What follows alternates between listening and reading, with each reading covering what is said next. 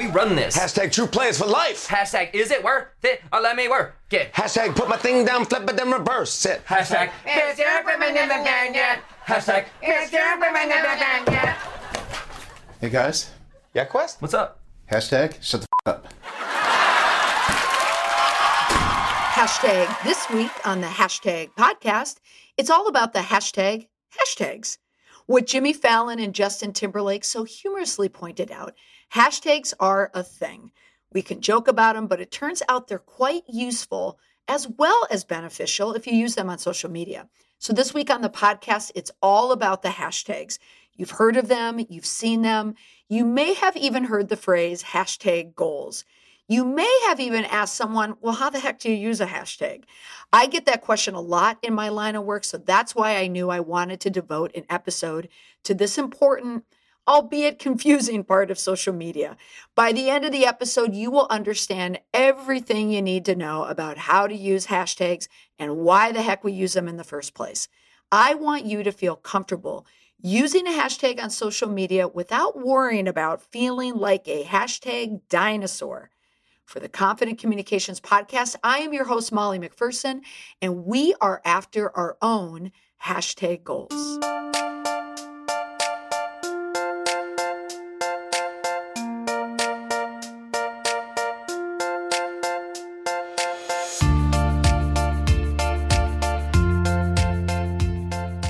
Now, to my knowledge, there has never been a playbook on hashtags. It felt like all of a sudden everyone just started using them and no one really knew why. And this was around 2016. And nowadays, I notice that I get asked the question a lot what the heck is a hashtag? Now, no one raises their hand in a talk or a workshop and asks me this. They always ask me on the side. They don't want other people to know that they don't know what it is. But I see you. I know that it's difficult to understand how to use something that just kind of popped up out of nowhere. But what the heck is a hashtag? And how do we even use them for business or on our personal accounts or when we see them on a television program? I'm going to tell you everything that you need to know about a hashtag. And this is easy, it's going to stick, so you don't even need to write it down. It's all easy to remember. You'll learn about how and why you want to use them, and that it's not just about business and social media marketing related. There's actually a fun way to use a hashtag as well. Now, before we dive in, if you like podcast tutorials, I want to let you in on a new program that my team and I are in the process of creating. Soon I'm going to be launching the Learning Lab. It's an online resource for learning how to communicate in the modern age. It's great for people who are responsible for businesses or departments or running an entire organization. The key to succeeding a business is providing a service that your customer needs. So that's why I did this. I get so many questions from people at the top of their game. They know how to run their business, but they don't understand communication for the modern age. They don't understand how to use LinkedIn or Facebook, or even if they should be using it. And yes, hashtags. So, the Learning Lab is going to offer monthly trainings on all the relevant social media platforms and get you up to speed on how to effectively communicate in the 21st century to help you be heard, stay seen, and maintain your relevancy. So, if you want to know when the Learning Lab is going to go live, you can subscribe now at mollymcpherson.com backslash learning lab. I should have said hashtag learning lab. Look for that in the future. Now, let's move on to our hashtags and learning all about them. First, what is it? Now, a hashtag, it's just an easy way to categorize or group content into different buckets. Think of it as an index or you can even think of it like a price tag. It's something that is identifying where that piece of content should go. It just helps give a tweet or a post a little bit more context. People will use hashtags to find specific information about a brand or a topic. If I dive into Twitter and I want to know about a, a brand that I know is in the news, I'm going to type in hashtag and then write out the brand. And then I'll see all the people that have written about that brand. So it's a way to categorize information easily.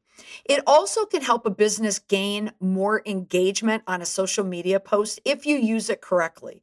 Look at a hashtag as an invitation to a party. It's like walking in the door saying, I'm here for the party, and everyone is there for the same reason, and they're all talking about the same things. So, now what does a hashtag look like? So, for those of you in the Gen X or older camp, it's the pound sign followed by a word or a very, very short phrase after it with no spaces in between. For millennials or younger, it's simply known as a hash mark or a hashtag. And for those of you who have no idea what I'm talking about, if you're on your computer right now, you can try hitting Shift and 3 on your keyboard, and then you will see what a hashtag looks like. Now, where did they come from? Now, hashtags started on the true hashtag platform, which is Twitter, where they're still widely used today. Chris Messina was a former Google developer and he tweeted, How do you feel about using the hashtag sign pound for groups, as in hashtag bar camp? Now, initially, this didn't go over very well with other people in the tech community. A lot of people just dismissed it, including, including people on Twitter but he wanted to find a way to make it easier to develop a community for people who are talking about the same topics. And the hashtag symbol was easy for him to reach on a cell phone, and other people were using it in, ch- in chat groups anyway. So eventually the hashtag caught on and became hashtag a few days later. So now we're all using the hashtag. Now, how do you use it? Here are some of the do's and the don'ts. You can use a hashtag in two different ways. When you're posting something online with a hashtag, or when you're searching for something online with a hashtag. So let me just start again and talk about the searching piece because I think it's an easier concept to understand if you're new to hashtags. I personally use them uh, sparingly. I'm very deliberate when I use them. And I think I use them more to search for other information, um, specifically on Twitter. I have to admit, I've never searched a hashtag on Instagram, but there's a lot of hashtags, even more hashtags are used on Instagram. So, hashtags widely used on Twitter and Instagram, and sometimes on Facebook, though the novelty has worn off on Facebook a bit. And the reason why is because most Facebook accounts that people use are private. It's a small universe of people. So if you put a hashtag on a post, it's only going to be used by people that are friends with you on Facebook that are searching that hashtag. So it's another way of saying you really don't know how to use hashtags if you're using it on Facebook. Now, some people will inject a hashtag on a Facebook post for humor. But I would advise, and I always do advise, not to do that because you're sending a message that you don't understand the the journey of a hashtag. So a journey of the hashtag is it's meant to go public out in the internet for other people to grab onto it and find it. You can look at it this way. A hashtag is like a library and a huge library. If you are using one if you're searching for one book in a library if you have a huge library you're going to get a lot of choices. But if you use a hashtag on facebook it's like going to your friend's house and searching for a book. You don't really have a lot of choices there. So given the choice don't use hashtags on facebook. They're mostly meant for twitter and instagram but they can also be used on youtube as well. You don't want to use the hashtag in the title on YouTube, you want to use it in the description because people are using the hashtag as a search feature for YouTube, which is owned by Google, and it's a very, very powerful SEO engine. Now, it's another way to find out what people are saying about a particular topic. You can find a list of trends in the left sidebar on Twitter. So, if you were to go to your Twitter account, if you have one, it will ask you which region you live in. So in my case, everything that is trending in Boston will usually pop up on the side of my feed. I will always look at that when I'm going on Twitter because that's how I know what is breaking news wise. It's all of the posts that are on Twitter where people are having a conversation about one specific event. If it's a breaking news story or some breaking trend, Twitter will let me know on that left hand side that this is a conversation that's happening right now on Twitter and you can jump in. As a safety measure, before I even comment on anything on Twitter, I usually look to the left and see what's trending to make sure that I have an accurate representation of what the story is. So don't overlook that sidebar. Now, if you don't see what you want on that sidebar, you can go to the search bar at the top of the Twitter screen or Instagram, any any social media network that you use, and start typing in the hashtag that you're interested in. It will create a more curated feed for you to see than just the posts that have those hashtags in them. Was that clear? Let me explain it again. You can type a word with the hashtag, or you can just type the word itself and you will get more uh, information and more topics in the feed because Twitter, the social media network, is going to look at hashtags and it's also going to look at words. Now, if you're not sure which hashtag you should be using, again, look to the left, see what other people are using. Or you can just do a regular search and i'm sure that you'd be able to come up with some some words that might you know tie into some event there. But just look for the hashtag that's being used universally now, where this comes into play from a business perspective is you want to make sure that if your business or organization is jumping in a conversation about some event, and let's let's just focus on Twitter because I, I want to focus on that breaking news aspect to it. There's a lot of breaking news on Twitter.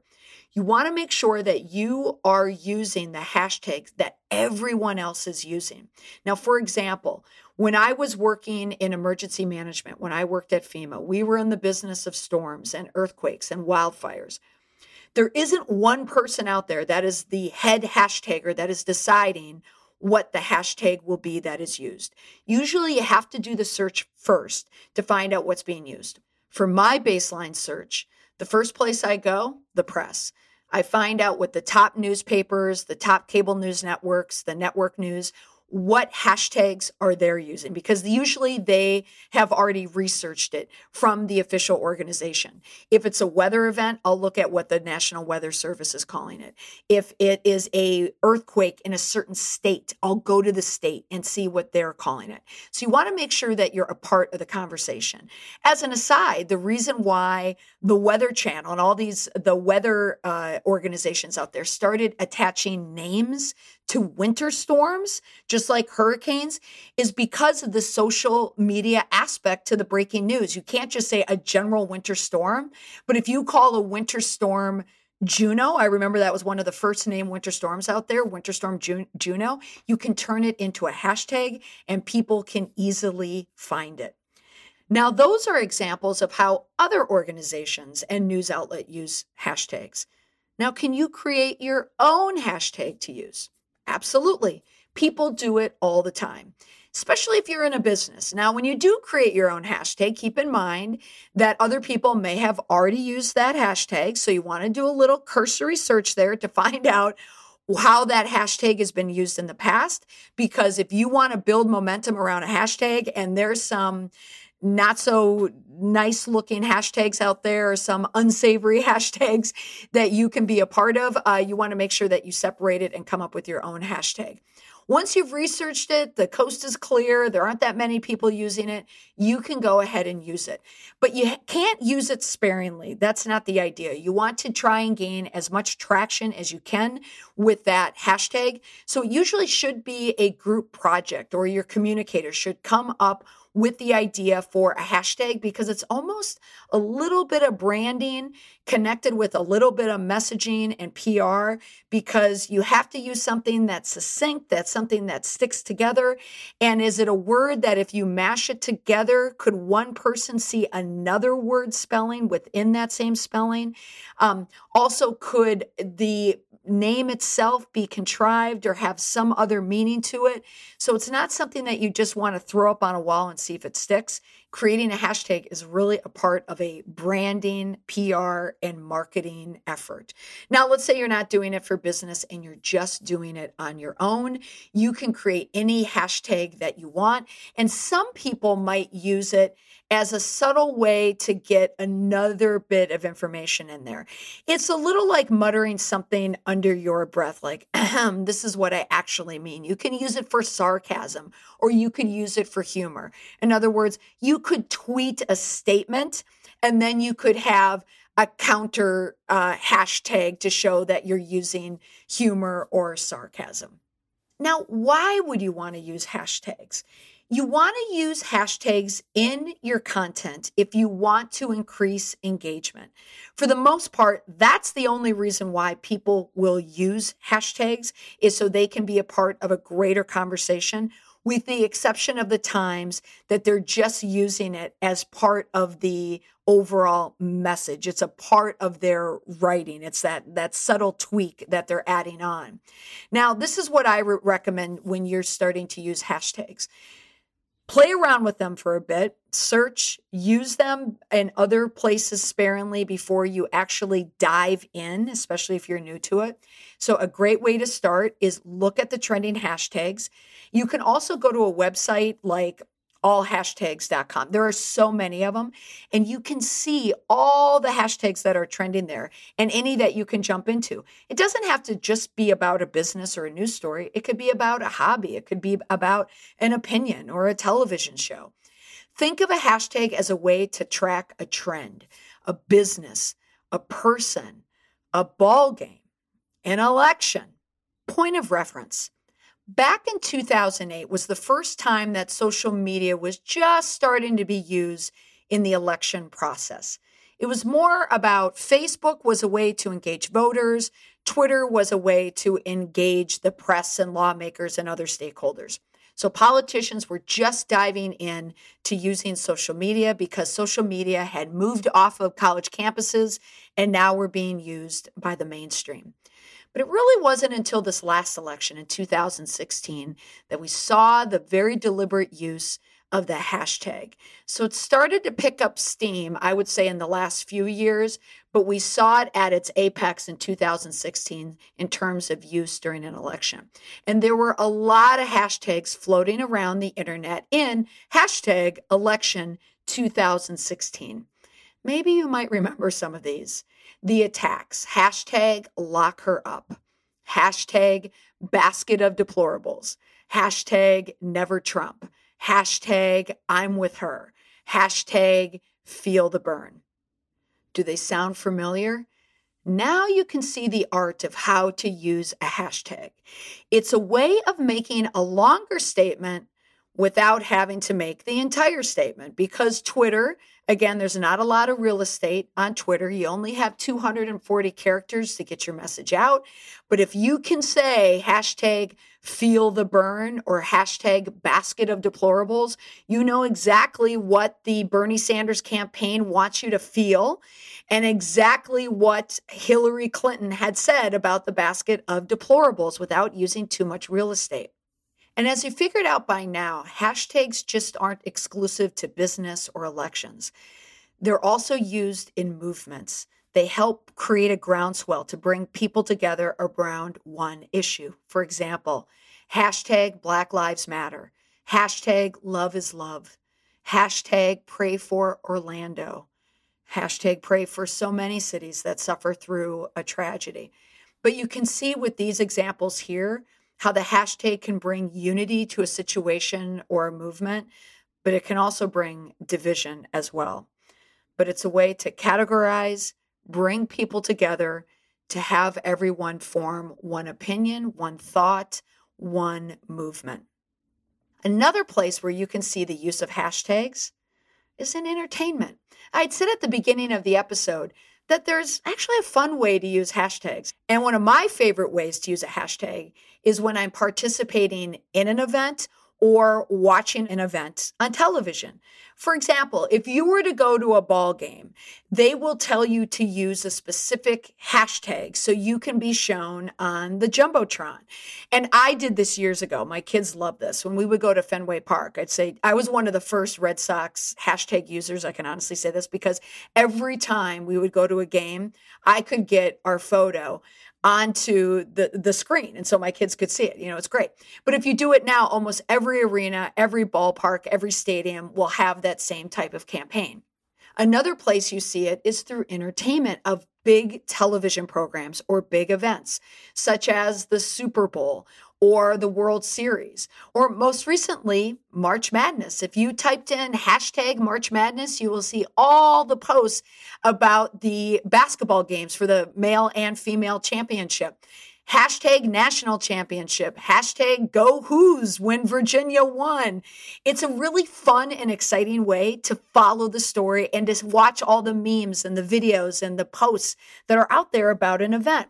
Now, let's say you're not a sports fan. Love, maybe you love to watch television, the Emmys, the Oscars, the Grammys.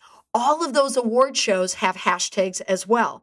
The reason why the networks put the hashtag with a word in the lower right hand corner of your television screen is because they want you to engage online while you are watching live. They want people to take the chatter from their homes and put it on their phones and on social media networks.